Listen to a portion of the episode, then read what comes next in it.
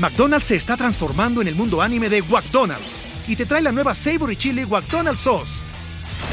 Los mejores sabores se unen en esta legendaria salsa para que tus 10-piece chicken wack papitas y Sprite se conviertan en un meal ultra poderoso. Desbloquea un manga con tu meal y disfruta de un corto de anime cada semana. Solo en McDonald's. ba baba go! En McDonald's participantes por tiempo limitado hasta agotar existencias. O sea, los fracasos nos forjan más de lo que, de lo que queremos. El tener todo resuelto te merma. Y te lo voy a poner como un ejemplo. Nos estamos planeando un, tema de, un concepto nuevo y lo peor que puede hacer es tener dinero. ¿Por qué? Porque yo voy a poner una taquería. Oye, agencia de branding, ven, siente ahí, güey. Vamos a una taquería. Órale, vete y hazla, ¿no? Y cocinas, hazme la mejor cocina, güey. Te quedas hueco. Si te involucras en el proceso completo y haces junto con tu equipo lo que esperas que alguien más haga con tu dinero, va a salir algo mejor. Entonces creo que el dinero mata las ideas y siempre busco empezar de cero e involucrado al 100%, ¿no? Creo que todo, todo tiene alma y todo comunica.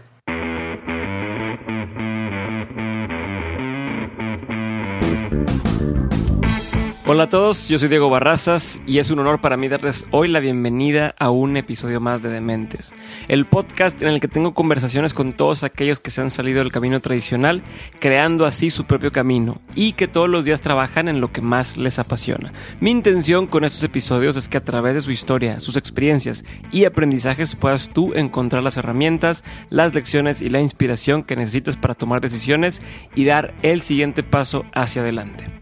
Hoy tengo el gustazo de presentarles a alguien con quien ya tenía muchísimas ganas de platicar. Se llama Checo Gutiérrez y es el creador de la cerveza artesanal Boca Negra. Además de esto, hoy es dueño y socio de distintos restaurantes en Monterrey como el Cadoya, Milk Pizzería, Blake y de otros productos gastronómicos como el Tequila La Luz, Bodegas Vuelta Abajo y Drama Soda.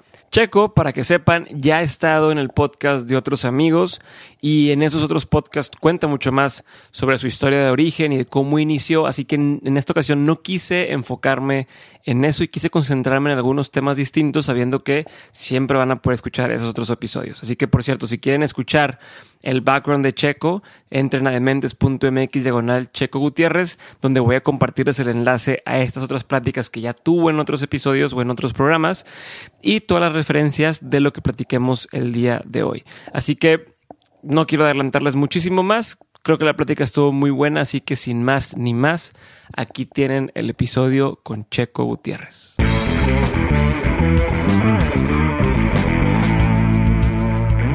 Pues bienvenido, Sergio. Además, muchas gracias por, estar el día de hoy aquí. Eh, te agradezco muchísimo que, te has tomado el tiempo. Ya sé que andamos un poquito justos de, tiempo, que andas de, viaje y viaje, pero bueno, vamos a, darle. Y la gente hasta ahorita ya conoce tu historia. Eh, ya te ha tocado participar en varios podcasts de otros colegas eh, contando cómo inició Boca Negra, cómo de ahí te fuiste a hacer los restaurantes y demás, como cómo esta historia todo sucedió. Pero yo tengo una pregunta que no estoy seguro que hayas respondido antes y, que me intriga saber. Y es que, al parecer, antes de empezar, tú empezaste a los 35, ¿no? Si mal no entiendo, el primer más, o menos. Sí, sí, sí. Ya tenía la vida, pues, entre comillas, resuelta, ¿no? O sea, ya tenía, es abogado, te has graduado batallando y lo que tú quieras con las, con las escuelas, pero ya es abogado, estabas dentro de una notaría. ¿Cómo, ¿Cómo fue que te diste cuenta que a lo mejor no, es, no era eso lo que tú querías? ¿O en qué momento decides armarte de valor? Porque pues si es cambiarte de repente por completo de jugada y decir, quiero hacer esto otro. O sea, ¿cómo fue ese proceso? Mira, yo creo que primero que nada, eh, creo que el día que tenga resuelta la vida, dejas de vivir. Entonces, eh, espero nunca tenerla resuelta. El que tengas o no dinero para vivir lo que eres tu vida, no creo que constituya tener resuelta la vida, ¿no? Porque hay vacíos mucho más grandes que el de dinero. Entonces, eh, no sé, eh, en mi caso, ¿qué, fue? Y, te cuento un poco la historia. Eh, todo es más fácil cuando lo ves hacia atrás, ¿no? Entonces, yo soy un güey que tengo un déficit de, atención muy grande, muy fuerte. ¿Así medicado o todavía? En la vida me medicaría yo creo que yo le reclamé mucho a mis papás que me hayan metido a una escuela Montessori y ahora entiendo que fue lo mejor que pudo haber pasado. ¿No? ¿Por, qué, le reclamabas? ¿Por qué no te gustó? Porque está en la chingada llegar a, la secundaria y batallar con todo y reprobar y, no poderte concentrar en una tarea. O sea, yo voy en el avión viendo una película y jugando Candy Crush, güey. Al mismo tiempo. Al mismo tiempo. O sea, te- tengo tanto pedo que no puedo ni ver una película, ¿no? Ok. Entonces, sin duda, si- siempre yo veo eh, la culpa como mía porque es la única que puedo resolver. ok. La- los errores de otro no pueden. No puedo hacer nada por ellos. ¿no? Entonces siempre veo qué me faltó a mí, ¿no? Pero bueno, yo con- cuando llego a carrera, llego a prepa y dije, no mames, pues sí, si en toda la primaria nunca me dejaron tareas y llego a un lu- a un lugar donde, donde aparte de hacer tareas, tengo que hacerla con cinco pendejos más, pues está bien difícil, ¿no? Claro. Eh, y así lo pensé siempre. Jun- aunado a esto, mi desarrollo emocional, por así decirlo, viene muy atrasado, por lo mismo. Ok. Sigue siendo un niño más tiempo, ¿no? Ok. Obviamente niño de, de 28 años, ¿no? Y creo que cuando se empató la edad con, con, con el- con la inteligencia emocional, fue por ahí los 30. Creo que el nacimiento de mi primer hijo, mi hija, eh, fue algo que te, zaran- te zarandea de cierta manera, ¿no? Entonces, eh, ahí fue donde, donde Sí, está cabrón. donde realmente hizo, oye, ok, está bien padre, tienes todo resuelto, pero está la- la co- el cosquillo de algo más, ¿no? Y entonces yo creo que no hay mejor forma de llegar a nada que a través de, de, de experimentar las experiencias que puede haber por ahí, ¿no? Entonces yo empiezo a disfrutar mucho el vino y la comida, como, no como alimento ni como bebida, sino como, como los momentos que generan y me empiezo a relacionar con, con, con, con güeyes del medio y me encanta todo eso, ¿no? Pero estoy ya en esta búsqueda de, de quiero algo más para mí o fue... Buscaba algo más, pero algo más que hacer un jueves. No buscaba un negocio más, no buscaba poner un restaurante, jamás pensé poner una cerveza eh, y demás, ¿no? Pero sentías algo que te estaba faltando. O sea, era como que esa fue la chispa que detonó o... Sí, de cierta manera eh, empezamos, ya cuando empiezo en la, en la gastronomía como tal, y ahí puedes ver productores, ahí puedes ver eh, güeyes que hacen bebidas, restauranteros, eh, proveeduría. Hay mil cosas que, que hacen que algo, que algo funcione, ¿no? Y me encanta, después, leyendo de ADHD, Ajá. me doy cuenta que los restaurantes son lugares propicios para la gente con déficit, Ok. porque pasan muchas cosas. Mucho estímulo. hay muchísimos estímulos. Tú llegas a uno a las 8 de la noche, te quedas hasta las 11 y media y cambió la iluminación, cambiaron los platos, acá rato pa- pasan meseros, hay olores, hay aromas, hay sabores, hay mil cosas que, que te- que- de mucho estímulo, ¿no? Y digo, en retrospectiva lo entiendo, ¿no? Y ahí fue donde, metiéndome en esto, y a- fue a través de la satisfacción que me brindaba los momentos estos, eh, el proceso creativo fue lo que me despertó darme cuenta que puedes crear cualquier cosa. Ok. ¿Me O sea, explico? ya a la hora de estar en- involucrado en eso, te sentiste, va, todo lo puedo hacer. Sí, o sea, o sea qué padre. eh, todo lo puedo hacer en el sentido que si llega un chavito de 24 años a un WeWork, Ujú. pues lo ve en un edificio, lo ve todo hecho, todo bonito, ¿no? Sí. Pero no sabe que se le ocurrió un pendejo en la sala de su casa rentando cuatro sillones, ¿no? Entonces, cuando sabes que puedes crear todo y cuando te demuestras a ti mismo que no eres el pendejo que pensabas, y, o que al menos todos son igual de pendejos que tú, De acuerdo. te das cuenta que puedes hacer todo, ¿no? Y ve las compañías más grandes del mundo. O sea, hoy Google, ¿qué credenciales tenía el güey antes? Ninguna. O Airbnb, o Uber. Y creo que el saber que podemos lograr todo y las, y las pruebas existen allá afuera de que se puede, es un estímulo increíble, ¿no? Está, está chingón eso, porque muchas veces las personas pensamos en, en es que yo tengo la idea más chingona, pero es que nadie me quiere dar dinero, ¿no? Típica. O es que tal. Pero al decirlo como tú lo dices, pues, si fuera tan chingona tu idea, el dinero te llegaría. O sea, habría gente muriéndose de ganas por ten, te doy dinero para que lo puedas hacer. ¿Estamos? Acuérdate algo, desde que se inventaron las excusas, se acabaron los pendejos, ¿no? Claro. Entonces, la, la forma, una vez un, un psicólogo laboral que yo uso, un headhunter, que me encanta, un día me dice, en una junta que teníamos con varios socios, y yo soy para adelante, echado para adelante y no me asusta nada porque se- me asustaría mucho la enfermedad de un hijo, claro. pero no me asusta un jueves sin persona en un restaurante, ¿no? Entonces, y yo le digo, ¿qué pasa? Que no logro comunicar bien para emocionarlos.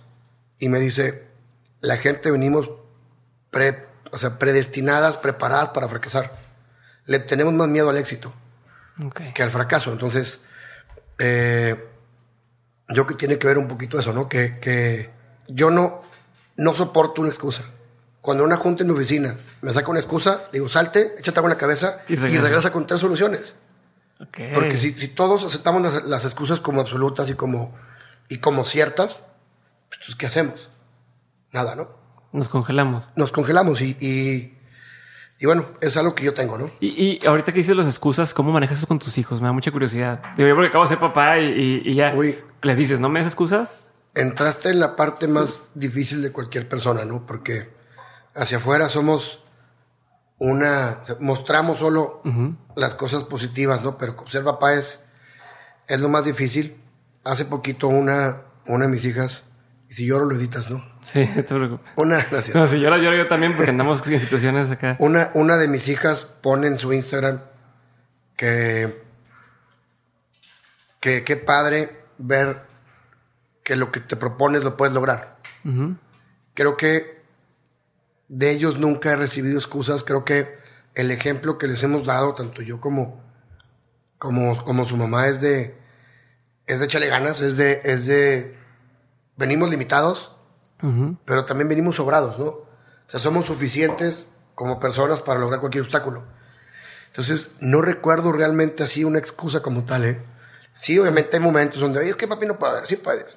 Hace poquito me tocó con un hijo, un amigo, que fuimos a esquiar y nos tocó una parte muy, muy empinada y se cae. Y me decía el güey, levántame, tío. No, cabrón, levántame. No, güey, te voy a enseñar a levantarte. Porque si te levanto 10 veces, de nada te sirvo.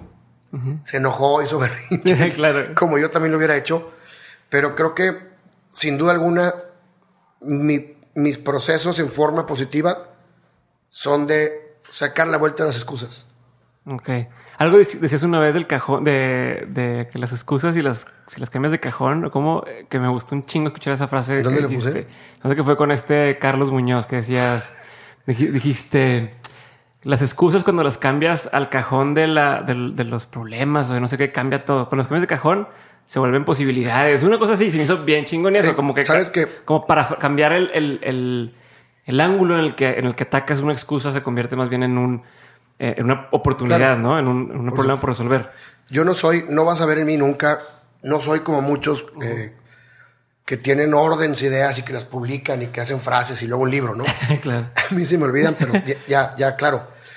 O sea, a mí, un, a mí un obstáculo lo veo y como dices, lo pones en... Nada más cámbiale, cámbiale el nombre, ¿no? Sí. Y ponlo como reto. Perdón que me ría, pero me da mucha risa la gente que pone quotes de sí mismo. Este, pero sí, entonces, perdón. Este, pues lo que le funciona a cada quien, ¿no? Sí. Yo no soy muy malo para todo eso. Pero sí, o sea, o sea, a mí cuando tú me dices no se puede, ah, cabrón. O sea, mi mente funciona de. eh, ahorita fuimos a hacer unas pruebas para una salsa, una, una cosa que vamos a hacer, y es, tiene mucho chile. Mi mente es, pues, ¿por qué chingados tienes que juntar el tomate y el, y el chile a huevo con una receta? Prepara el tomate, el tomate separado y el chile separado y vele poniendo poco Lo a vas poco agregando. para estandarizar, ¿no? Y resulta que, o sea, mi mente así es por...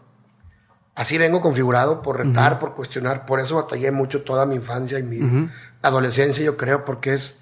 Hasta en mi casa con mi esposa es... ¿Y por qué así? O sea, que es una rebelión nata, ¿no? Pero no has notado que, que justo esa rebelión que tienes o ese, ese, esa cosa que a lo mejor de más joven te metía en pedos o te, o te, te hacía que te excluyeran un poco porque ah, es que este güey siempre está cuestionando todo o este güey este, no sabe nada de este tema, se ha convertido en una fortaleza tuya y es como Por donde le das ese extra a lo que nadie veía. Por supuesto. No tengo la menor duda que, que eso es probablemente lo único que hago bien. Ok. Ese es el, el- el extra que das. Oye, quería preguntarte algo. Ahorita mencionaste lo del Headhunter, güey. Ajá. ¿Qué pedo con eso? Porque a veces. eh, Fíjate, Ajá. hasta lo, de lo mejor que me ha pasado, nace de una duda. Ok. O sea, en mi mente, imagínate que te corren de la prepa, de otra prepa, la acabas casi a huevo, entras a carrera, hijo de un doctor letrado en, en la materia, te corren en el segundo semestre, güey. sea, la carga informativa es, Checo, eres un pendejo. ¿No? Claro, claro. Y, ay, cabrón, Te etiquetas solo. te etiquetas. Y lo peor es que te la crees. O sea, el entorno es tan fuerte que hay tantos católicos o musulmanes en el mundo, ¿no? O sea, más que una decisión personal, es una. Absorbemos las ideologías y las creencias del entorno en el que estamos. O somos tan fuerte que le. que- digo, es tan fuerte que así pasa, ¿no? Entonces, eh, ya ves mi ADHD, se me fue el pedo. Sí, no, no, me estabas hablando, de- te dije lo del Headhunter Ah, y de la duda, que van a la duda. Claro. Entonces empezamos con, con, con, con- con Boca Negra y empezamos a tener aciertos. Que la gente lo podrá ver. Fue el timing, fue esto, fue el otro. Pues sí, pero fue el timing rodeado de un chingo de, de chamba, de un chingo de sacrificios y de un chingo de talento, ¿no? Entonces, de hecho, en el proceso, que- en el proceso este, yo busqué, como yo no tengo ninguna credenciales académicas, Ajá. yo llego y digo, ay cabrón, a ver, güey. Si empezamos a ser en nuestra casa y de repente estamos en tres ciudades, pues tenemos que meternos al cubo, ¿no? Porque Claro. así es el mundo. Y contratamos unos consultores que, ¿qué crees? Me corrieron, güey. Se nos dijeron, no puede, no, no puede funcionar esto. Yo no puedo entregarte un documento firmado por mí de, Avalando. de estrategia. Y entiendo por qué lo hicieron, ¿eh? Entonces, eh, cuando nos empieza, nos, nos empieza a ir bien y el, el Zone President de una de las empresas más grandes del mundo se acerca y dice, quiero que te sumas a mi equipo, dije, oye, a ver, güey, no es amigo de tu papá, no es amigo, no, no te vas con al pedo, Ujú. ¿qué estás haciendo bien? Y decidí me- someterme a una prueba con- que hace un headhunter, a ver, oye, ¿para qué? O sea, ¿en, en dónde me meterías a una empresa? Ok. O sea, ¿dónde me metías a jalar? Por habilidades naturales, ¿no? Porque yo soy un desertor fuerte de los títulos o de los adjetivos, que un título académico es un adjetivo que te pones, Claro. ¿no? Y entonces eh, hicimos todos los tests que haces para reclutarte, de cierta manera, para entender qué habilidades tienes. Y también más bien yo creo que yo quería ver cuáles son mis, deficien- mis deficiencias, porque tenía que empezar a conformar un equipo de trabajo, ¿no? Claro. Y te hacen las pruebas y etcétera, y literal sale lo que, lo que hoy sé. Ujú. El lado creativo, el lado de exploración, el lado de intuición, fuertísimo, y el lado del orden, por ancasar la chingada. ¿no? Empinado. Entonces, desde ahí, para empezar, es una, es una persona con la que, con la que empatizo mucho. Ujú. Entonces todo fluye más cuando, cuando hay empatía entre los dos, ¿no? Y así empecé. Y de ahí nace, ok, tú haces esto. Entonces me dijo, todo lo que tenga que ver con tus habilidades, dedícale todo lo que tú quieras. Y a lo que no, ni te esfuerces, güey. Ok. Y me dijo, tú tienes que buscar como perfil mujer con configuración de ingeniería y de preferencia del tech. Ok. Por, por, ser, Por, por, el, por la forma en que salen más o menos el... el- ser un opuesto, ¿no? Ok. Y bueno, eh, de ahí salió una chava que todavía trabajamos juntos. Ujú. Y curiosamente, mi hoy esposa, ingeniera Ah, ok. mujer y del tech, ¿verdad? Sí, te, te pone en orden en la casa, te ayuda a estructurar las cosas. A putazos, pero sí. No, sí, así me pasa a mí también. De hecho, me dice que ¿por qué no eres más eficiente? ¿Por qué eres más efectivo? Y digo, pues es que así es como pienso y, y se me va la onda. ¿Sabes por qué no eres más eficiente ni más efectivo? Por las métricas pendejas que existen para medir eso. A ver. O sea, y te lo digo porque ahora trabajamos juntos Ujú. y yo en dos minutos te puedo configurar una, te puedo diseñar una experiencia, pero no te pudiera sacar un estado de resultados. El problema es que el estado de resultados lo puedes medir y la experiencia no la mides. Y te dicen, pónmelo en papel. Pues está difícil ponerla en papel. Hay cómo, pero, o sea, está difícil, ¿no? O sea, el talento que yo tengo no es de tan fácil medición. Sí, no, definitivamente. Y, Hasta que lo ves en ejecutado. producto, en un- ahí sí, Pero ¿no? tienen que confiar. Cuando es la primera vez que lo vas a hacer, ¿cómo haces? O sea, ahí te esta pregunta, porque eh, me pasó a mí y sé que le, que le pasa a mucha gente que nos escucha. Hay gente que dice, yo tengo un talento, sé que soy creativo, sé que soy bueno para diseñar una experiencia o diseñar algo, eh, pero en un ambiente laboral, como bien dices, te están midiendo, ¿no? Oye, ya entregaste, ya entregaste, pero ese es el proceso, no es lineal. El proceso no es, este, hago A, hago B, hago C. ¿Cómo le haces para demostrar que si eres o para que te crean y te den la oportunidad cuando todavía no has hecho algo, ¿no? Cuando estás en ese proceso de hacer ese algo, Y más cuando eres este tipo de persona como, como tú, güey, donde lo tuve la creatividad, no, no algo que se puede medir, no una hoja de Excel. En mi, en mi, caso, el primero fue un leap of faith, eh, que fue Boca Negra.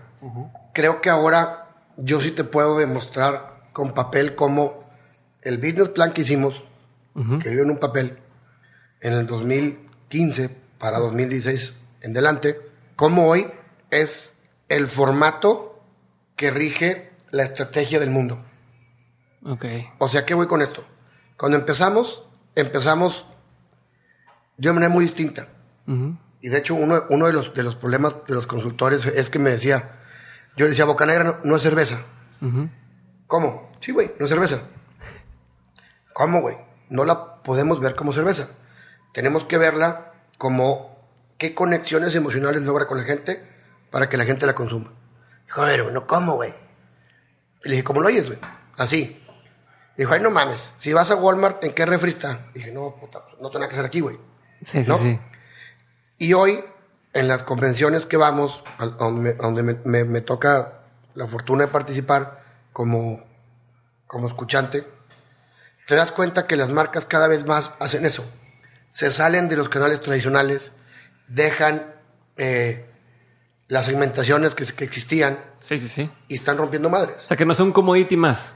Que no sea un, ah, pues tomo cerveza A o cerveza B o cerveza C porque me da igual, sino esto es, esto es algo que representa algo para mí. Ya nada es así. Y te pongo otro ejemplo porque ya me, ya me cansa usar el mismo. Airbnb. Hoy es la empresa del mundo que más personas acomoda en un espacio a dormir.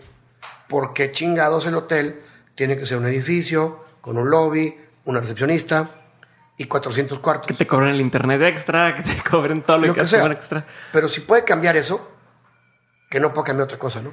Y entiendo que las cosas tienen, están acotadas en ciertas cosas, pero al menos la comunicación es infinita y la estrategia más, ¿no? Entonces, no es que yo quiera vender cerveza y que salga espuma o espagueti, no mames, güey, pero tendrás que ser muy pendejo para eso, ¿no? Entonces, eh, hasta el precio es estrategia. O sea, todo, ahí me dicen, ¿qué tan, ¿qué tan importante es el branding en un restaurante?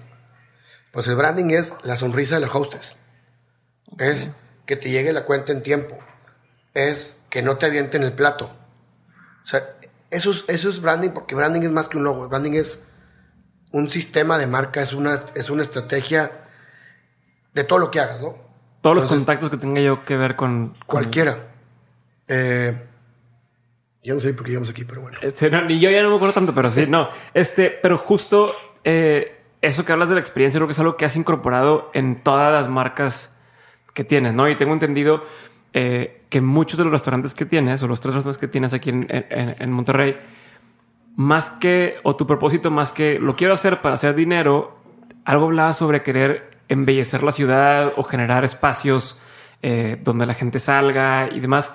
Entonces, tengo entendido que detrás de cada uno de tus negocios o tus proyectos hay un concepto más grande, ¿no? Hay algo eh, bigger que, que, lo tangible de, comer, como dice la cerveza, no es solamente la cerveza, es un premio, es este, este reconocimiento a, la gente. ¿Crees que todos los proyectos deban de ser así? O sea, ¿crees que para quien está escuchando y quiera hacer un negocio es importante incluir ese ingrediente a la mezcla?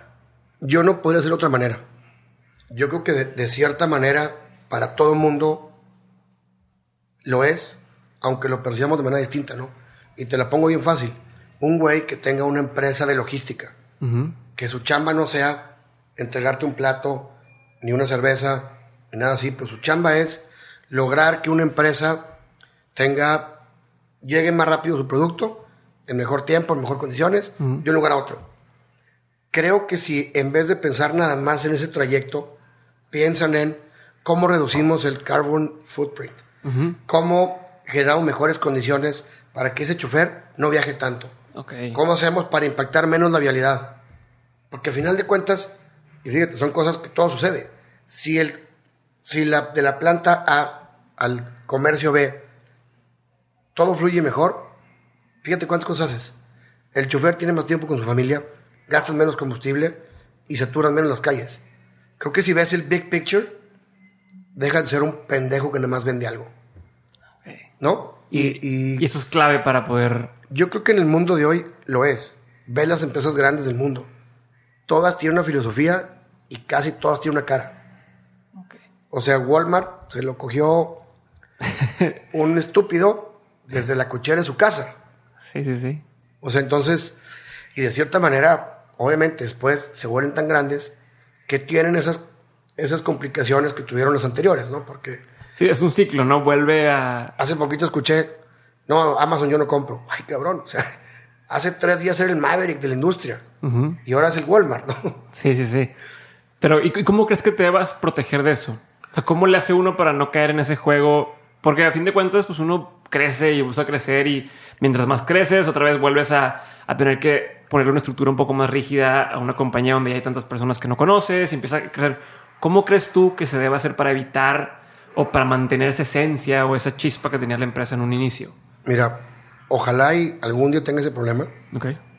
No me gusta hablar de algo que no sé porque no, yo no tengo una empresa transnacional con mil empleados, ¿no? Pero creo que sí hay ejemplos que lo han logrado. Y te pongo un ejemplo Apple, que es la, el ejemplo que más fácil eh, podemos explicar, ¿no? Yo creo que si no abandonas tu filosofía, es mucho más fácil mantenerte honesto, ¿no? Ok. Pero también entiendes, o sea, en Amazon tienes un board of directors y tienes métricas. ¿Y cómo, y cómo crezco? Pues chinga su madre, güey, compras 20 mil pilas. Pues haz tus pilas, cabrón. Y te vuelves en el monstruo que criticabas, ¿no? Ok.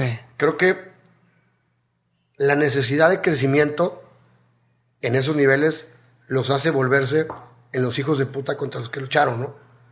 Y te digo, ojalá donde tenga ese problema, pero no soy experto en ese paquete. Va, algo lo que sí creo que puede ser, no estás experto, pero ya tuviste la experiencia y es, ok, ya te compré, soy un, un vato de cualquier edad y, y, ya te compré la idea o ya me di cuenta de que no estoy contento en lo que estoy haciendo, ¿no? O ya sea que trabajo en una oficina o estoy, me metí a emprender porque todos me dijeron que era lo que tenía que hacer y eh, estoy tratando de emprender lo que quieras, pero no estoy contento. Entonces, ¿cómo le hago para darme cuenta de qué es lo que sí me gusta? Eh, en tu caso fue el comercial de la comida, la gastronomía. ¿Cómo le podría hacer yo para enterarme eh, de, de, entender qué es lo que sí me gusta y luego cómo das ese salto? ¿Cómo fue tu caso y cómo a lo mejor alguien más pudiera dar ese salto para empezar a hacer lo que realmente quiere hacer? Mira, eh, Entiendo que es muy subjetivo, ¿verdad? Pero yo creo que soy el peor ejemplo del mundo de en, en, el sentido de haber encontrado mi vocación, por así decirlo, ¿no? O sea, creo que la gente se da más cuenta, está más despierta, más cosas. Yo intentaba acoplarme a todo uh -huh. y en ese intentar acoplarte a todo nunca, nunca te acoplas a ti mismo, ¿no? Uh -huh. También creo que el mundo de hoy tienes todo o sea, en, o sea, mi niño de 10 años uh -huh. sabe que es un tsunami, sabe cómo sucede con YouTube. Yo no creo que el mundo estaba mejor antes. Yo creo que el mundo está mejor ahora. Yo creo que, que yo creo que la gente sí encuentra lo que tiene. El tema es que la carga informativa que tenemos es enorme, ¿no? -huh. Y vuelvo a poner bajo, bajo riesgo de que me odien más. o sea, ¿por qué el católico es católico? Porque te dijo tu papá, compadre. Si hubiera nacido en Libia, ese mismo güey, sería musulmán, Entonces ahora dime de dónde viene el amor por probablemente el, la devoción más grande que existe en el mundo. O sea, la religión es un tema geográfico más, más que ideológico, ¿no? Sí, sí, sí. O sea, si naciste en, en Inglaterra es protestante. Si ese mismo güey ha nacido en Oaxaca es católico. O si ha nacido en Pakistán es, es árabe, ¿no? Entonces... Sí, está cabrón. Nos impone tanto que también... Eh, pues el simple hecho, ¿no? De ponerle a tu hijo como tú llamas, es una carga que de cierta manera, sin, sin, sin que no digas, porque, no sé, conmigo yo, oye, tú, tú chiquito, ya estás listo para el restaurante. ¿Por qué, güey? O sea, ¿por qué el hijo tiene que hacer lo que hace el papá, no? ¿Y si se llama Chaco tu hijo? Sí, la cagué igual. O, o, ¿por qué tenemos que estudiar? O sea, si me dijera mi niña, papá no quiere estudiar, lo último que haría es obligarlo a hacer algo que no les va a servir para nada. Porque sé que en algún momento van, en, van a querer hacerlo, ¿no? A mí cómo, cómo me llega lo que me gusta y lo que me apasiona es bien evidente. A mí me llega y y, y- y lo abrazo. Y lo, y lo tengo que hacer a huevo. Sientes una... Siento, ¿no? Hay una frase pa- para cerrar tu punto, porque no se me olvidó otra vez, sí, no, no, no. de cómo hacer la, la raza. Y es, es algo que escuché de, de otra persona que, que dice, o sea, todo lo- todas las cosas que admiramos del mundo las hizo alguien tan pendejo como tú. Yo estoy 100% de acuerdo con eso. Todo. O sea, todo. ¿Qué tienes tú para hacer un podcast tan chingón? Sí. ¿No? No, O hace, sea, hace poco veía de Joe Rogan. Ese vato tiene el podcast del top, así que tú quieras, de- del mundo y lo que tú quieras. El güey hace 10 años empezó en un... Si ves, un, buscas en YouTube... Fear Factor. Una pendejada. Bueno, eso, pero el podcast en sí lo empezó y lo ves y sale en, una, en un fondo pedorrísimo, este, una imagen pedorrísima, todo pinche. Y 10 años después de seguirlo haciendo, es lo que conocemos hoy. Y O sea, la- las. Y volvemos al, primer tema o segundo. O sea, las excusas son la justificación para no meterle huevos, ¿no? Porque a mí me toca que me dicen, ah, pues sí, qué fácil. Bocanera te fue bien, ah, pues tienes lana y tienes un socio que tiene restaurantes. Ah, entonces todo lo demás vale pura chingada, ¿no? O si otro güey construye una casa, ah, es que su papá tiene lana. O sea, entonces tú eres pendejo porque no tienes eso, güey. ¿O qué onda, no? O sea, yo creo que, que todo mundo debemos de saber que podemos hacerla y porque ve, ve los grandes ejemplos de ahorita. O sea, de ahorita y, y de aquí, ¿no? sí, sí, sí. O sea, y más con todas las herramientas como esta. O sea, antes para poder llegar a alguien tenías que pagar radio, televisión o, o periódicos. Y eso sí te digo, ah, cabrón, pues no, no, no se puede, ¿no? no, no, no, es carísimo. Pero ahorita tenemos, o sea, pues el, el acceso a llegar a cualquier parte del mundo, podemos nutrirnos de información con un clic de lo que quieras. Entonces, yo que el, el hecho nada más de saber y voltear que los héroes más grandes actuales, Musk, Musk es un pinche inmigrante que se puso a hacer una mamada y ve lo, ve lo que Y le creyeron, y le creyeron, le dieron la lana y ahí está. Le- en un principio na- nadie le cree, Ajá, exacto. lo comprueba y le cree, ¿no? Exacto. Si ahorita está desafiando al gobierno diciendo, ¿sabes qué? Me la apela la NASA. O sea, todo se puede. Puse el ejemplo más grande, ¿no? Pero ahorita dijiste de, de Roberto, de For Loco. Ujú. O sea, yo no, yo no sé si a él le, le- le entregaron una caja con millones de dólares para hacer lo que hizo. No, bueno. El güey estaba vendiendo tornillos para cuando tra- trajo For Loco. Héctor, digo, este mm, sí, Héctor Cruzado de, de Soy Water, el güey no tenía lana y empezó con, so- o sea, se asoció y empezó vendiendo en la calle y, y de ahí a seis años después, siete años después, ya Soy Water está mucho más posicionado. Pero es ese mismo tema de no, pudiendo haber tenido dinero, no, no, o no, güey, no y hace para que le metan huevos, ¿eh? El, lo, que, lo que más está funcionando hoy en el mundo son esos pequeños esfuerzos de güeyes que no tienen ningún apoyo. Uno, generan empatía, que es la más fuerte. Claro. Hace unos días, un comentario de un, de un amigo en Guadalajara. No, está chingona Topo Chico. No, ya le compré Coca-Cola. Ay, qué lástima. Ay, ¿De pues qué ya, va? entonces ya, ya no está chingona, ¿verdad? Ajá. Y a lo que voy con esto es eso. Si llega alguien demostrando pasión, eh, talento, emoción por lo que está haciendo, tiene más posibilidades de hacerla que un güey que llega, eh, que, Que la multinacional. que haya nacido en un laboratorio. ¿no? Claro. Entonces, no, que, no que no haya duda de eso. ¿no? O sea, por eso lo que está funcionando es eso. Los gimnasios boutique, eh, las vitaminas alternativas, todo eso, ¿no? Chingón. Hola, soy Diego otra vez y ya sabes que en menos de un minuto regresamos con el episodio, pero antes quiero hacerte una recomendación. Si estás escuchando este podcast, existe una gran posibilidad de que seas el tipo de persona que esté involucrada en muchísimos proyectos al mismo tiempo, que busca formas de ser más creativa, que sabe que su salud es clave y que no solamente sueña con hacer cosas chingonas, sino que ya las empezó a hacer. Si si eres ese tipo de persona de la que estoy hablando, entonces te recomiendo que pruebes Hack de Nutrox, un suplemento que a mí me ha ayudado a mantenerme al 100 y que tiene a mis amigos preguntándome que cómo es posible que me rinda tanto el día. Tomar hack a mí me ha servido para entrar mucho más rápido en ese estado de flow, o al menos es la forma más fácil que encuentro yo para describir cómo me siento, y si alguna vez te has sentido así, entonces ya sabes a lo que me refiero. Si no, entonces pruébalo para que veas de lo que estoy hablando. Entra a nutrox.com, N-O-O-T-R-O-X.com y usando el código de descuento de mentes obtienes un descuento del 20% en tu primera compra. Así que ya lo sabes, chécalo y seguimos con el episodio. Me voy a cambiar de tema un poquito y, quiero preguntarte algo que, que, me, que me da mucha curiosidad y es, pues tú empezaste a los 35, 30 y tantos, todo este tema de, de, de tus negocios, ¿no? Que al parecer, o es como si, si lo ves como una curva de tiempo, pues se vuelve exponencial, ¿no? Donde a lo mejor poco a poco, pues tenías tu carrera y lo que hacías, lanzas la primera cosa y de pronto, pum, pum, pum, pum, pum, salen muchas cosas, ¿no? Y que pudieran decir que de un día para otro, eh, Checo, eh, este, se volvió emprendedor en serie y tiene muchos negocios y demás. Hay que entender, para ti, ¿qué hubiera sido distinto si hubieras iniciado a los 20, a los 25 años? ¿Crees que hubieras hecho las cosas de forma similar? ¿Crees que tenías la madurez? No. ¿Cómo hubiera sido distinto y A los 20 no sabía ni retener una amistad, güey. de plano? O sea, no, no, no, no. O sea, yo creo que fue mi mejor momento.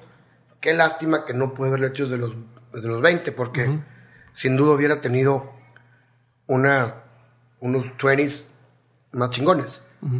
Pero sabes que no me arrepiento de nada de lo que he hecho en mi vida, mucho menos de mis errores. Entonces, eso no fue un error, pero yo creo que, que así como, como, como se me da muy bien hacer lo que me gusta, creo que todo lo que me todo lo que me hizo me hace lo que soy, ¿no? Claro. Entonces no, no creo que nos hubiera no, no creo que hubiera sido igual en los 20. Te lo repito, yo estaba, estaba perdido. O sea, no sé ni quién era. ok. ¿Y ahorita sabes quién eres? Clarísimo. A través de, a través de estar haciendo cosas. Y sobre todo sé, sé también que no soy, ¿no? Eso es lo más importante, ¿no? Eh, hay una frase que siempre digo, que la voy a subir en quote también, sí, sí, sí. que es la, la decisión más importante de tu vida la tomas en la etapa más pendeja de tu vida. A los 19 ya tienes que saber para qué te vas a, a qué te vas a dedicar toda tu vida y meterte en una puta molde que es una carrera. Yo que hay gente que todavía no sabe ni qué es como persona. Eso está cabrón. Pero entonces ya voy a ser doctor. O sea, o sea, agradecido debe ser el que sabe desde siempre cuál es su vocación, le encuentra cuál es su talento y lo, y, y- y lo dedica, ¿no? Pero está complicado. Y ahí, métete en, en- en- en búsquedas. El 80% de las personas se dedican todo el día a hacer algo para lo que no son buenos. O sea, hay gente que son recepcionistas y no son buenos con relaciones públicas. O gente que es técnico eh, químico Ujú. y, eh, y su configuración debería ser arquitecto. Y así es la vida, ¿no? Y, y- y yo no, yo no pude luchar contra mí mismo. Y a veces siento que, que la gente, hay personas que dicen, ya sé para qué soy bueno, pero no sé cómo hacer dinero de eso. No sé si te ha pasado. O sea que, Es que está bien pendeja la, la, la forma. como- Si quieres hacer dinero, no hagas nada. ok. El hacer lo que tú, el, el hacer lo que te gusta, hace que hagas dinero. Está chingón, está chingón cambiar ese... ese... Y, y déjame lo pongo porque también, sí que fácil, pues este güey tiene lana. Pues no, no es cierto. O sea, ¿a qué voy con esto? Puede ser que alguien que sea financiero y que su, o sea, que su, su medición de cómo puede hacer un proceso para tener más profit. Tú no estás haciendo dinero, cabrón. A través de tu método y tu mecanismo estás generando una, una mayor riqueza. Sí, a través de tu arte, de lo que... Pero si ves el pinche dinero, te vas a perder. Sí, si estás corriendo detrás del dinero, pierdes foco de las cosas. Pues nada más dime, yo nunca, nunca lo hago y creo que donde más pasión le he puesto, mejor negocio resulta. Me preocuparía, me preocuparía mucho más poner algo hueco que, que dedicarle de más tiempo a algo. ¿Me explico? Sí, sí, sí, no, definitivo. Ahorita hablabas de lo de educación y que, y que nos hacen tomar la decisión de qué queremos estudiar eh, cuando estamos todavía pues, muy pendejos y no sabemos ni limpiarnos la cola y ya están pidiéndonos que, que hagamos esto otro. ¿Cuál es tu posición ante toda esta gente que dice, porque mucha gente se sube al tren del mame y dice, dicen que estudiar es malo, no quiero estudiar, ¿no? Entonces, pero a veces no tienen ni siquiera algo claro de, de tampoco voy a hacer un negocio o, o voy a viajar o qué voy a hacer. Entonces, ¿Cuál sería tu recomendación para la gente que está en el punto o en el que dicen, no sé si meterme a estudiar o quiero salirme? O sea, ¿qué momento me, me conviene a lo mejor abandonar la escuela o cu- cuál es tu punto de vista en todo esto? Yo creo que ningún extremo es bueno, ¿no? O sea, también esta nueva generación millennial que le hace para un lado y pide un Uber y le hace para el otro y liga. o sea, todo lo resuelve con, con el pulgar, ¿no? Sí. Y creo que eso está mal porque es la exageración de lo que yo sufrí, ¿no? O sea, soy libre, entonces yo nada, y yo, puta madre, pues sí tienes que tener cierto orden en tu vida, ¿no?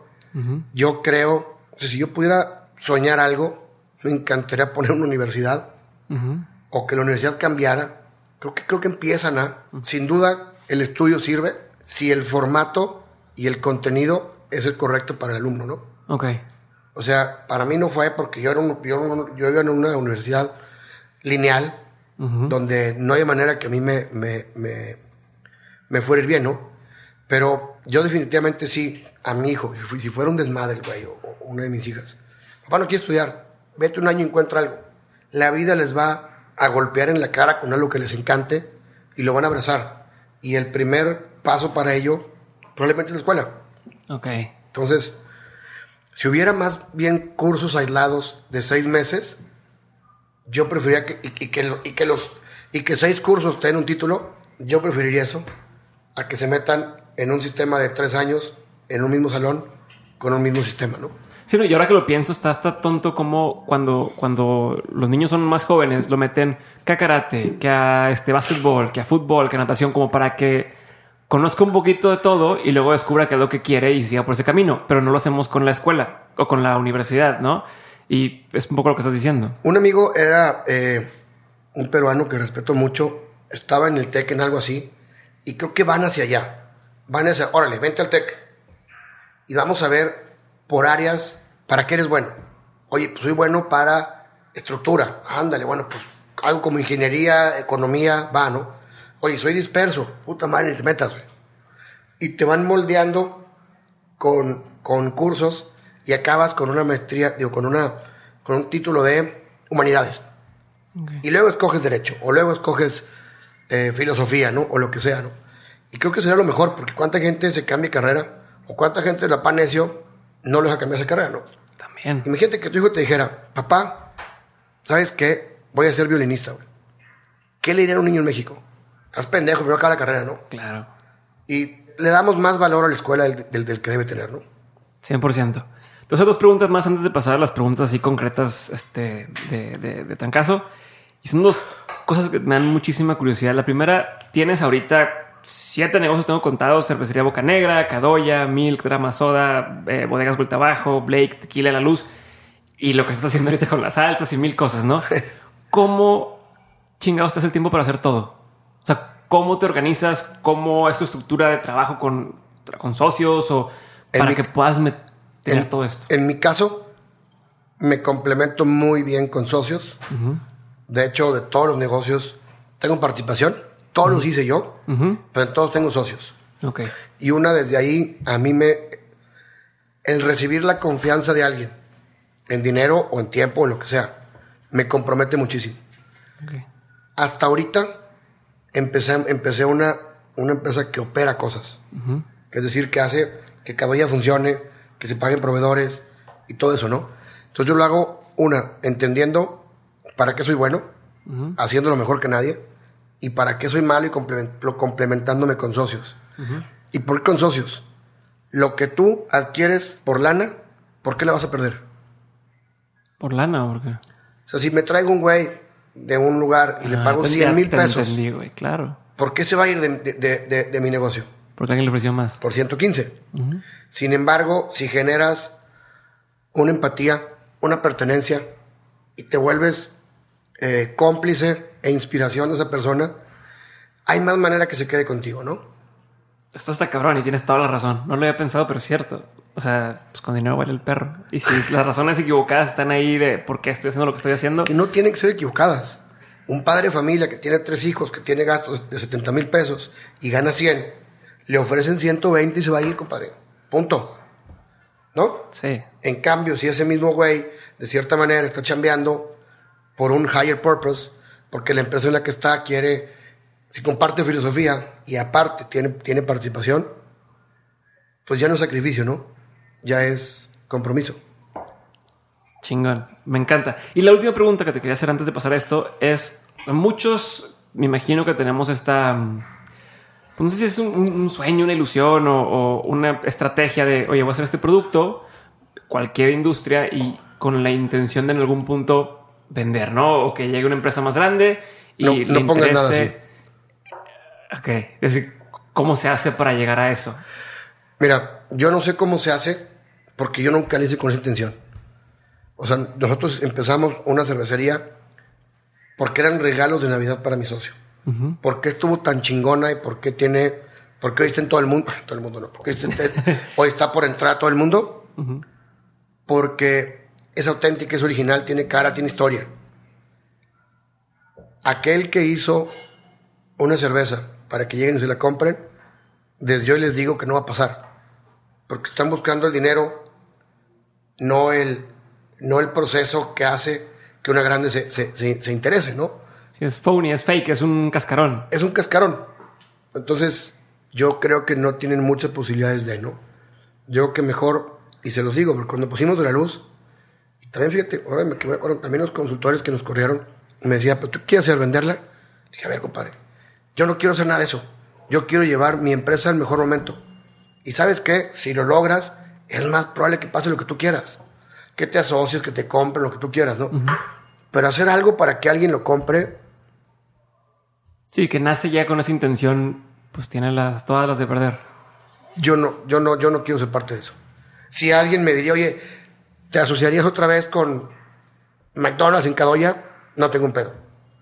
Tampoco, no quiero ser el más grande de algo chico, prefiero ser una parte pequeña de algo enorme, ¿no? Ok, me gustaría vamos a pasar las preguntas Échale. este, así eh, abiertas. La pregunta es bien concreta, pero tú puedes extenderte lo que quieras. Y primera pregunta es: ¿cuál sería el peor consejo que te han dado? No vas a poder. Una cosa que me, me dolió mucho y luego me, me hizo hacer todo lo que hago, todo esto, de venir a, a platicar mi historia. Y, y sí, sí lo hago para que alguien vea que también él puede.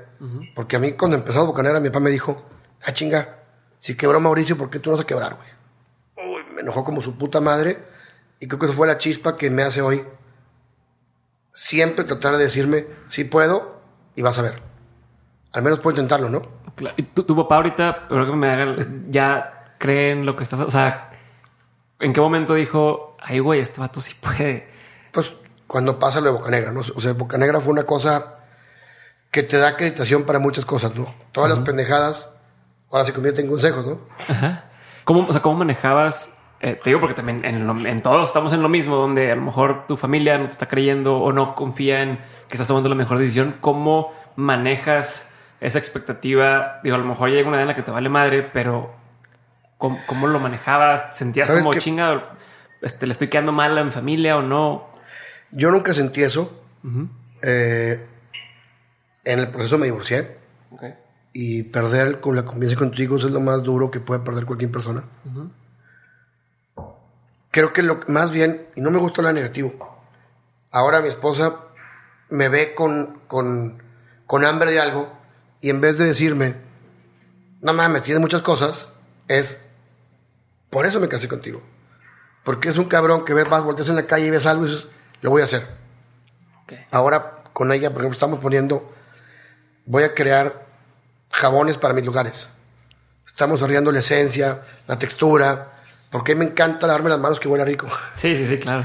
Entonces, eh, es bien padre. Quien no, compa- quien no comparta tus ganas, van a sufrir mucho los dos. Muchísimo, ¿no?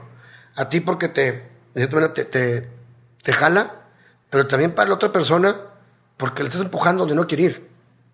O sea, no, no, no. Para que algo vaya mal, tiene, o sea, están mal los dos, ¿no? Entonces, es bien importante encontrar a alguien que, que se enorgullezca de compartir contigo ese viaje, ¿no? Porque no es fácil. Está en la chingada estar saliendo tanto de viaje, etcétera, ¿no? Chingón. ¿Cuál sería el mejor consejo que te han dado? El mejor consejo que me han, que, que me han dado fue en, la- en un- en un restaurante pusimos una frase que, que no es mía, es de alguien, pero es equivócate más, equivócate mejor. Porque creo que cada equivocación es un intento y todo logro viene un intento, ¿no? Entonces, si no, si no intentas, ¿cómo, cómo pretendes lograr? Se puedes tomar riesgos medidos, pero no puedes no tomar riesgos. Claro, es como el que sabe toda la teoría y ah, ya me eché todos los cursos de emprendimiento, pero ¿y cuántos negocios has empezado? No, pues ni uno. ¿Por qué? Porque no quiero cagar. Y, o porque sigo leyendo para poder hacerlo bien y ahí estás congelado. Claro. Eh, ¿Cuál ha sido la mejor compra que has hecho con 100 dólares o menos? Creo que, en mi caso, botellas de vino. Me encanta los momentos que me genera una botella con una persona. Cuando voy a cenar con alguien, escojo el vino en base a algo que quiero compartir con esa persona. Hace poquito eh, fui con uno de mis socios a comer y a él le encanta una, una región específica de vinos. Y la plática de el vino es de las cosas más bellas que hay en el mundo, yo creo, porque todo es historia, todo es agricultura, todo es artesanía. Y está increíble.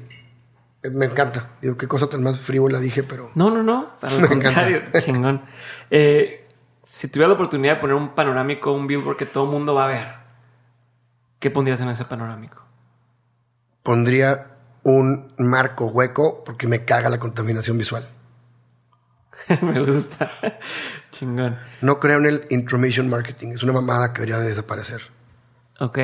¿Y cómo, cómo le das la vuelta a eso con Boca Negra? Con- Bueno, con todos tus... Con, hay dos tipos de marketing que ahora lo sé. Yo lo hice así porque Sí. así venía configurado. Permission marketing, intromission marketing.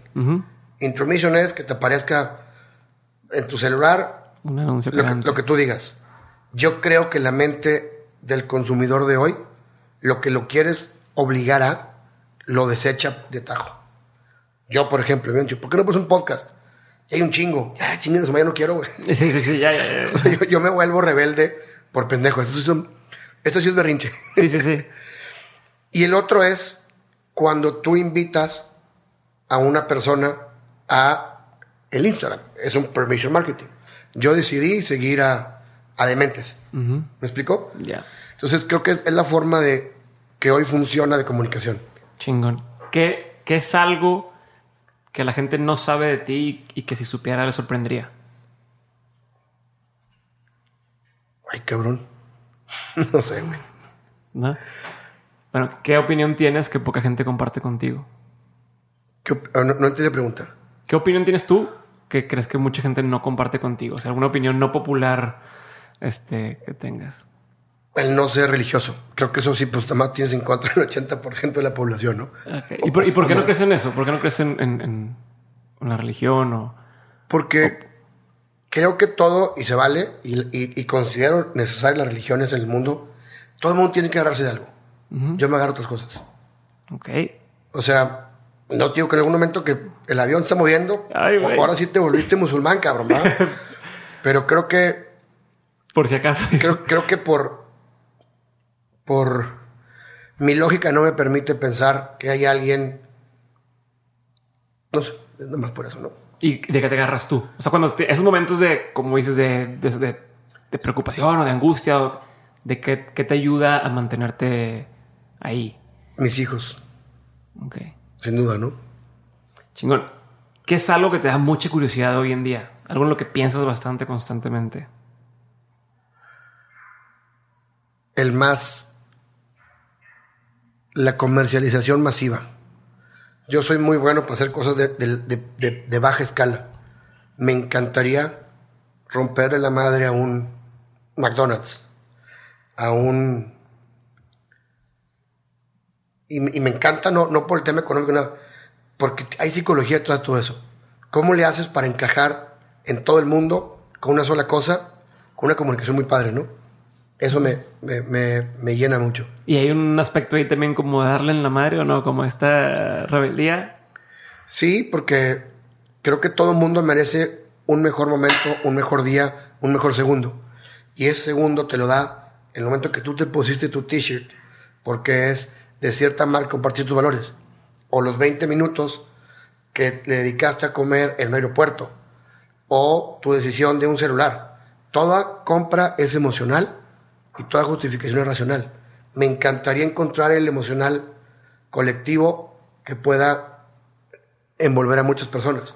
Y hace poquito me preguntan, ¿por qué no crees? Digo, ¿crees en la segmentación demográfica? No, no creo en ello.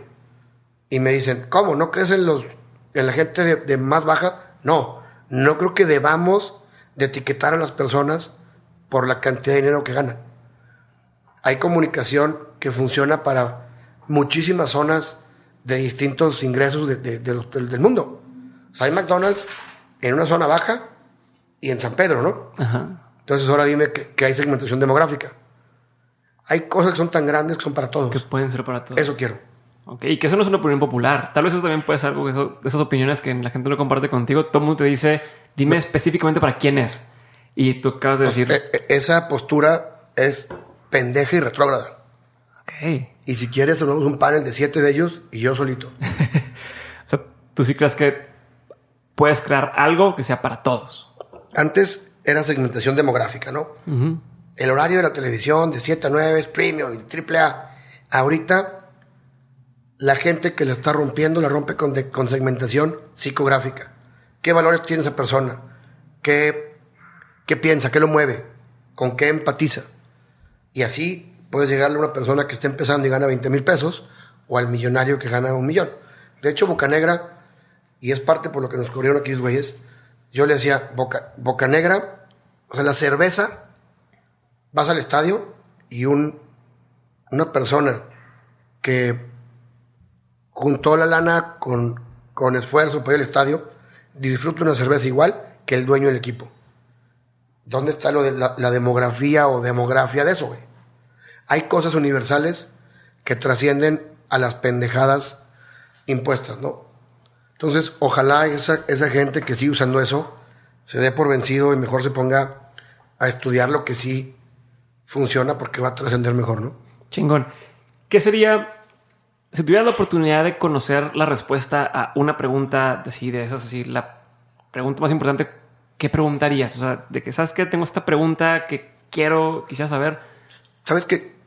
Ninguna. O sea, creo que lo padre de la vida es ir teniendo dudas y poder vivir y poder ir viviendo los caminos que te hacen resolverlas, ¿no? Sería como ver el final de la película por ahorrarte toda. güey. Ok, sí, sí, sí, para que ves todas y ya sabes en qué acaba. Eh, ¿A quién sigues en, en- en medios? ¿A ¿Qué personajes o qué eh, medios eh, consumes? ¿Alguna recomendación así de que ven este güey? Híjole, muchísimos. A mí lo que más me da risa es lo que me abstrae de lo que, de, de lo que soy. O sea, me salgo de todos los chats de WhatsApp porque me da, me da hueva.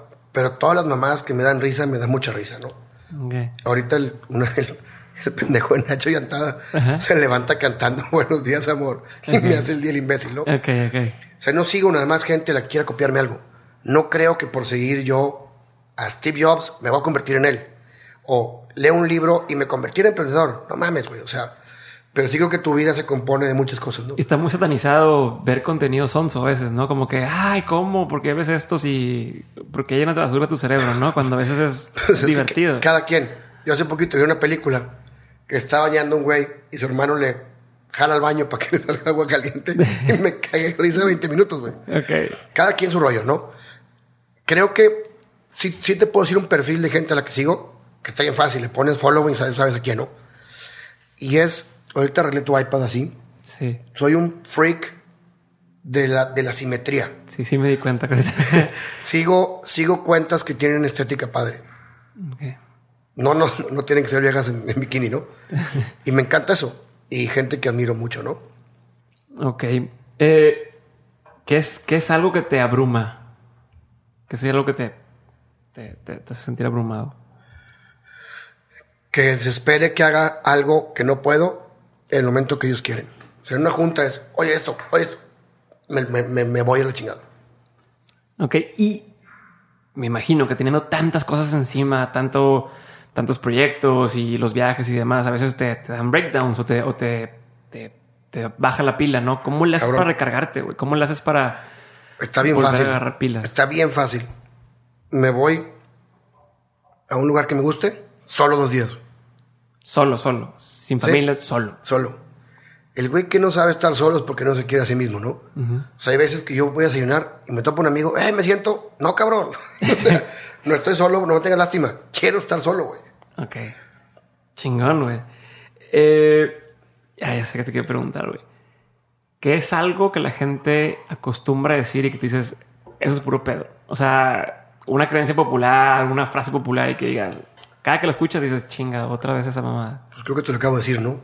La demografía o demografía, no sé cómo se diga. Eso no, no lo soporto. Ok, ¿alguna vez te pasó, o, o ya para casi, casi cerrar, eh, en alguna ocasión tuviste alguna experiencia mientras con cualquiera de tus negocios que parecía que todo se iba a ir a la mierda y que resultó ser algo positivo? Todos los días. Y yo, y yo creo que, que en toda historia, en toda gran historia, hay un... O sea, los fracasos nos forjan más de lo que, de lo que queremos. El tener todo resuelto te merma. Y te lo voy a poner como un ejemplo. No estamos planeando un, un tema de, de un concepto nuevo y lo peor que puede hacer es tener dinero. ¿Por qué? Porque yo voy a poner una taquería. Oye, agencia de branding, ven, siente ahí, güey. Vamos a una taquería. Órale, vete y hazla, ¿no? Y cocinas, hazme la mejor cocina, güey. Te quedas hueco. Si te involucras en el proceso completo y haces junto con tu equipo lo que esperas que alguien más haga con tu dinero, va a salir algo mejor. Entonces creo que el dinero mata las ideas. Y siempre busco empezar de cero e involucrado al 100%, ¿no? Creo que todo, todo tiene alma y todo comunica. Y ahora que dices esto de lo de, lo de- de empezar de cero y estar involucrado, me imagino que hoy en día te llegan mil propuestas de, de negocios de, oye, asóciate conmigo, tengo esta idea, o te propongo este proyecto y demás. ¿Qué reglas tienes o cómo le haces para filtrar en qué proyectos dedicarle tiempo o involucrarte y cuáles dices, esto es puro basura? ¿Sabes qué? ¿Cómo es tu proceso? Soy, soy instintivo, mucho. Hay una frase que siempre pongo que es de, de Einstein que dice, el, el único verdadero don es, es la intuición. ¿No? Eh, cada vez le hago más caso porque uno, o tenía razón o no iba a estar cómodo con esa decisión. Que yo pensaba O sea, no que y hice esto otro como No quiero. importa que, o sea, digo, no pretendo ser siempre que tiene razón, pero me invitas tú a una cosa, perdón, me invitas tú a una cosa y dudo, no va a salir nada bueno, aunque sea un hitazo. Entonces, la verdad, me es muy difícil en meterme algo de silent partner, no me interesa, en lo absoluto, porque en lo que creo que aporto tanto o más como lo que me aportan mis socios es en el tema de creatividad y desarrollo de concepto. Sin duda, algo que me encante y donde lo que yo hago aporte un valor, sí me asociaría. Pero que me digan, oye, métele a, mis, a mi proyecto de 10 mil pesos y te va el 20% anual, no me interesa. No me da satisfacción ganar dinero. Me da satisfacción crear cosas que generen momentos padres y que eso se convierta en dinero. Me encanta. Ahora sí, antes de terminar, quiero saber qué consejo le darías a alguien que está en este proceso de, de empezar a hacer lo que le apasiona o de, de encontrar qué es lo que le apasiona y, y- hacerlo. Eh, no es la última pregunta, pero es una pregunta antes de Creo, acabar. creo que es bien fácil. La gente que anda ahí con ganas de hacer algo y no se avienta, mientras más te esperes, va a ser más difícil. Porque probablemente tienes 22 años y no te quieres aventar porque nunca te has aventado. Cuando tengas un hijo, menos, cabrón.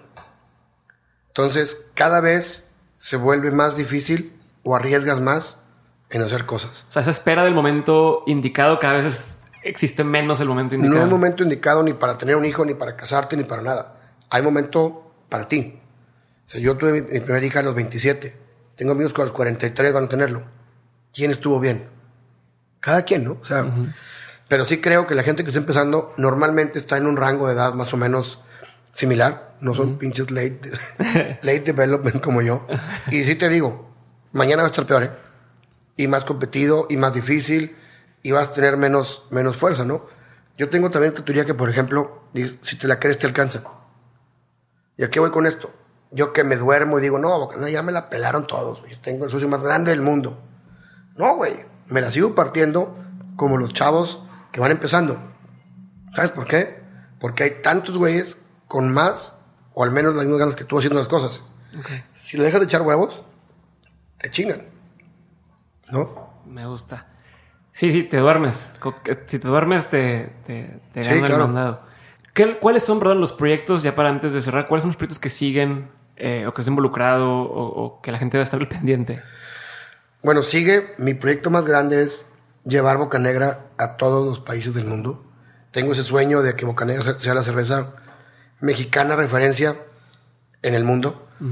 Y ahorita va- vamos a poner una, unos tacos de la calle. Literalmente en la Expo Guadalupe. Unos tacos que me encantan de México, que son como en fritanga, de bistec, de suadero, de tripa y así. Y de la calle. Eh, eso es. Chingón. Y antes de terminar, digo, de entrada, muchas gracias por tu tiempo, muchas gracias por, por ser tan abierto conmigo y por pues, sí. salirte de tu camino y tu día normal para venir aquí a, a grabar conmigo hoy. Y pues, te reconozco, un reconocimiento de mi parte que no vale nada, pero qué No, chingón lo que estás haciendo. La neta es pues, muy inspirador y dan ganas de seguir, darle con todo para algún día llegar a los mismos niveles. Y te iba a decir, como pregunta final antes de, de terminar eh, la entrevista, de todo lo que has hecho, eh, tanto en tu vida eh, laboral ya de, negocios, como en lo personal, como en, en tu educación y tu familia, eh, has aprendido muchas cosas, pero si pudieras, de todo lo que has aprendido, quedarte con tres aprendizajes que digas, estos tres tengo que tenerlos todo el tiempo presentes y no quiero que se me olviden, ¿qué tres aprendizajes serían? Creo que el primero es tener el mejor equipo. Porque sí, me creo que soy un chingón. Y eso puede ser, puede jugar en tu contra si no tienes la humildad suficiente para saber que nadie puede solo, ¿no? Creo que conformar un equipo que respetes, que admires y que le aceptes o no es indispensable para, para cualquier cosa. Y ese equipo puede ser tuyo, ¿eh? No tiene que ser un séquito de personas atrás, ¿no? La otra es, no hagas nada por dinero. A lo que voy, tiene que haber, yo hago corridas financieras. Claro. El tema es que si busco la venta sola, o sea, la venta sin, sin sustancia no, no dura. Creo que es eso. Y la tercera es la más trillada y de hueva del mundo. Es, pues, o sea, confía en ti, porque si tú no te la crees, ¿quién te la compra, no? O sea, si tú no crees en ti mismo, ¿cómo esperas salir a levantar dinero? ¿O cómo esperas que alguien te compre algo? Desde en todo lo que hagas. Si eres un chavito y quieres salir con una niña, ve y pregúntale con dudas si quiere ir a una boda contigo. Te va a decir que no. Es igual en negocios. Al final de cuentas, todo es comportamiento humano y es lo mismo. Es, creo que es lo más importante, ¿no?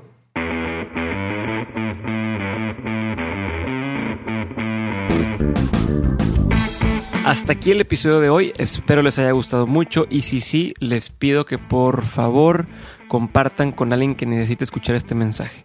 Aparte de ayudar a esa persona, me vas a estar ayudando a mí a seguir creciendo de mentes para llegar a más personas y así poder tener más invitados chingones.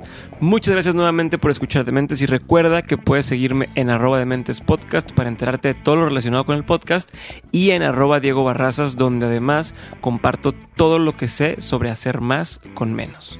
Bye y nos escuchamos en el siguiente episodio de Dementes.